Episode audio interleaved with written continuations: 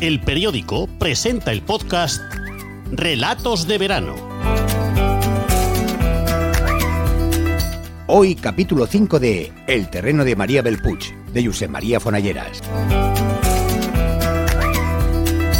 Capítulo 5 de El terreno de María Belpuch, de José María Fonalleras. Hoy Carlota y una almohada.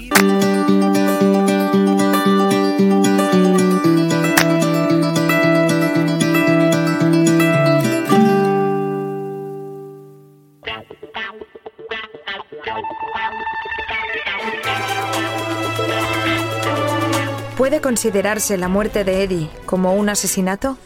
Técnicamente, supongo que sí. Se reúnen todos los requisitos, la premeditación, la alevosía y la nocturnidad. O son agravantes, y puestos a ser remilgados, también hay un móvil, no el de Eddie, sino un móvil del crimen. Podía haber confesado que Eddie se había muerto durmiendo, que hubiera sido lo más natural del mundo, pero me inventé lo de la huida, que fue una temeridad, lo reconozco. Y después, esas mentiras te llevan a otras y llega un momento en que ya no sabes dónde estás ni nada. ¿Hubo un plan? Por supuesto, pero en mi defensa puedo alegar que Eddie también participaba del plan. Y si la víctima, la propia víctima, la auténtica y genuina víctima, ella misma, pretende morir, ¿acaso no es un acto de caridad contribuir a su final de la manera menos dolorosa posible?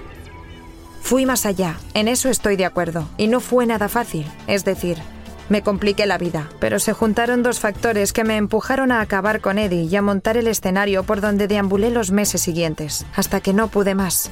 El primero, la pasta. Si Eddie se moría, me quedaba con una pensión de mierda. Si Eddie desaparecía y nadie podía demostrar que estaba muerto, me quedaba el tiempo que fuera, hasta que Eddie apareciera, como mínimo, con la paga por discapacidad. Y después, además, podía quedarme con sus ahorros, porque yo tenía su tarjeta y nadie me iba a decir nada por sacar dinero del cajero, ¿o no? El segundo factor fue algo así como una atracción inusitada por el vacío, vértigo. Lanzarse al vacío. Matarle porque sí, porque es lo que él quería, y porque llegó un momento en que también me apetecía a mí. Fue culpa del vergel del Mediterráneo, ese terreno. En cuanto lo vi por primera vez, pensé ya en un hoyo, y esa imagen nunca me abandonó y se iba repitiendo en mi cabeza en ese verano del 18, cuando Eddie ya tuvo que ir en silla de ruedas y luego ya no podía moverse ni de la cama, y cuando yo me abandoné a la lujuria más tremebunda, bueno, quizás no tanto, a la lujuria secas, con Eddie en la habitación de al lado y yo con mis amigos de Tinder que iban pasando por casa y me preguntaban, ¿Qué es ese ruido? Y yo les decía, nada, nada, es solo Eddie, que farfulla. Por supuesto que fue premeditado. Vamos por partes. Primero fue cavar el hoyo. Se lo pedí a Tomás, que en el perfil decía que era jardinero. Me fijaba en los perfiles por si acaso.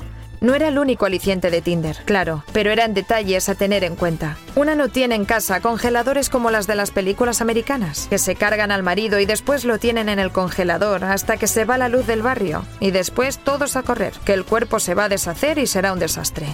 Primero el hoyo, pues. Tomás se ofreció sin hacer preguntas y, viendo lo dispuesto que estaba, también le propuse otra cita, el día en que maté a Eddie. O matamos, porque Tomás asistió a la ceremonia también sin resistir. Eso fue fácil. Me despedí de Eddie con cariño, le di un somnífero y un calmante que casi le matan antes de hora, y después vino lo de la almohada, que es un recurso la de sencillo y rápido y sin dolor. Entre las pastillas y la almohada pasó un tiempo, y Tomás, por supuesto, actuó como se esperaba porque vino a lo que vino. Y después ahogué a Eddie, y Tomás me ayudó a llevarlo al vergel del Mediterráneo. Y allí le enterramos, en el agujero, y después lo cubrimos de tierra y santas Pascuas. Si alguien piensa que el relato es ficción y que sigo inventándome cosas, es que nunca he tenido una cita en Tinder. Allí puede encontrarse con todo, incluso un jardinero psicópata que no vacila en cavar un hoyo y enterrar un cadáver allí con tal de seguir dándole a la cosa. Son así, lo juro. Después me fui de vacaciones con David, mi hijo, y al volver dije, David, coño, Eddie ya no está en la cama. ¿Se habrá largado?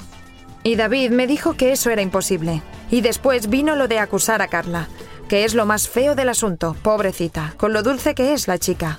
Pero bueno, la interrogaron y salió sin más. Y a mí también me interrogaron, por supuesto. Pero me apunté a lo de los mensajes del móvil de Eddie. Los escribí a Tomás, que es un sol, y creo que coló. aunque ya se sabe que la policía no abandona nunca la presa y siempre está al acecho. Y puede que me siguieran un tiempo, pero no daban con Eddie, que es lo que pasa en las pelis americanas de congeladores, que si no hay cadáver, pues eso, que no hay crimen.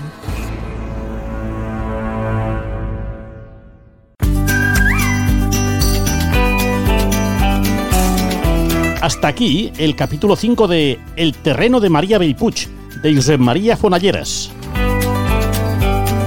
Han escuchado Relatos de Verano, un podcast del periódico.